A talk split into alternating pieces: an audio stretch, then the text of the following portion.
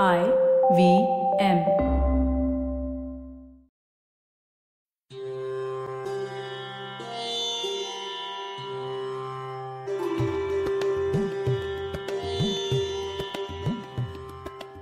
Hello everyone. Welcome to the 8th episode of Akhanda Bharat Stories of a Greater India. I am Sania Mane, founder of Pathil Heritage, a Pune based heritage tourism company that conducts guided heritage walks, tours, and corporate trainings based on the learnings of our rich heritage. In our last Friday's episode with Dr. Manjusha Gokhale, we learned about mythology and its different approaches. We learned about folklore, different mythological stories, the importance of goddesses, mysteries behind marriages between gods and goddesses, various offerings, and so on. So, from our previous episodes, you must have got a brief orientation about the Vedic culture, mythology, and the concept of deities. This episode onwards, we will be taking a closer look at the Vedic deities individually. So, who else than Indra then to begin with? Armed with the invincible thunderbolt that is the Vajra, and mounted on his great white elephant, Airavata.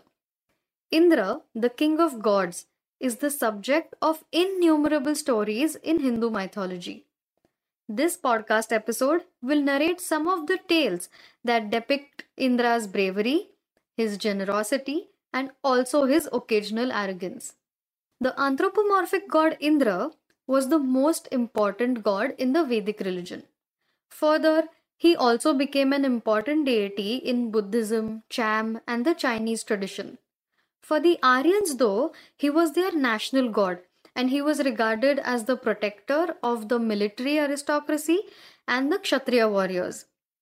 The thunderbolt wielding Indra strikes an imposing figure.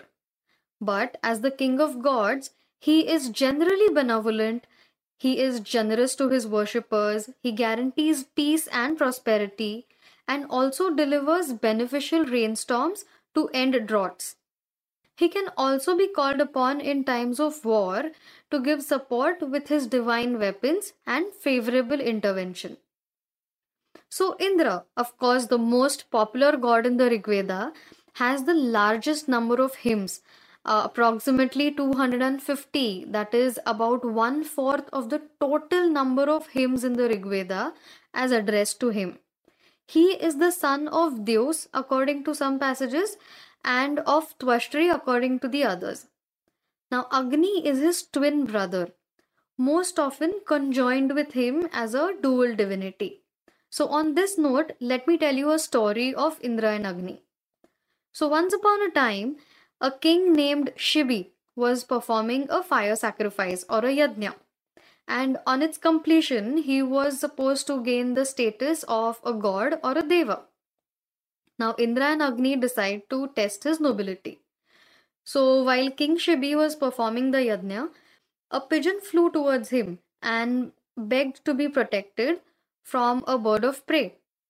Following him, the bird of prey also reaches the king's palace. So King Shibi advised the birds to prey on any other animal but to leave this particular pigeon. Upon this, the bird asked for the king's flesh as much as the weight of the pigeon. So we know that King Shibi was extremely humble, so he starts cutting off his flesh, but it ju- just doesn't seem to balance the weight of the pigeon. Lastly, the king offers himself to stand on the weighing scale. Everybody attending the sacrifice was in awe of the king, but also scared for his life. And that is when King Shibi gets healed miraculously. And before him appear Indra and Agni, who had, of course, disguised themselves as the birds. Impressed by his character, Indra gives him a boon that King Shibi's name shall always remain immortal on earth and he will have a place in heaven as well. So, speaking of Indra's physical proportions and powers, they are, of course, stupendous, almost cosmic. His arms bear the Vajra or the Thunderbolt, which is his exclusive weapon. He also carries a hook and wields the bow and arrow. He is a car warrior, also known as Ratheshta, whose golden car is drawn by steeds. He is more addicted to Soma than any other god, which um, stimulates him to battle. His wife uh, is known as Shachi in some texts, while others refer her as Indrani, who you must be knowing that became a part of the Saptamatrukas in the later ages. So, in Hindu mythology, if we have to consider a little bit of philosophy and uh, uh, relativity, the clouds are equated with the divine cattle, and the sound of thunder during the storms is in fact Indra fighting with the demons who are forever trying to steal these celestial cows. In addition, the rain is equated with Indra milking his divine herd, and the god is seen as a protector of earthly cattle belonging to his worshippers. So basically, Indra encompasses and controls the universe. He balances the earth in the palm of his hand and also sometimes manipulates it according to his whim. He also created the rivers and the streams by shaping the mountains and valleys with his sacred axe. Indra has a favorite companion, by the way, his pet ape Vrishakapi. Indra appears many times in the Vedic scripts, of course, especially in the Rig Veda, where he has all sorts of weird but wonderful adventures. In the Sanskrit epic Mahabharata, Indra is the father of the hero Arjuna, and he manages to win the magic armor that would make his son invincible. Indra was involved in a famous fight against the Dasas or the Dasyus, and in another famous adventure, he swiftly dealt with Vala, who one day was bold enough to steal the god's herd of the sacred cattle. Vala cleverly hid his prize in the depths of a mountain, but yes, was cracked down by Indra's servants, who were the storm gods. And then one thunderbolt from Indra was enough to split the mountain into two and release the herd. And uh, they were safely escorted back to the heavens. Perhaps the most celebrated exploit of Indra uh, is his battle with the demon Vrutra. So, some of you must be knowing um, the Indra Vrutra story. So, those of you who don't know, let me tell you this demon had transformed himself into a fearsome snake with not less than 99 coils, is uh, what our texts say. So, unfortunately for the local farmers, these tremendous coils were blocking up the rivers and streams and therefore causing a great drought. Vritra was so horrifying that none of the gods even dared to intervene, and it was only Indra who found the courage to slay the beast with one of his thunderbolts. As a result of this episode, he won great favor among the other great gods, and one of Indra's epithet became Vrutrahana meaning the slayer of Vrutra.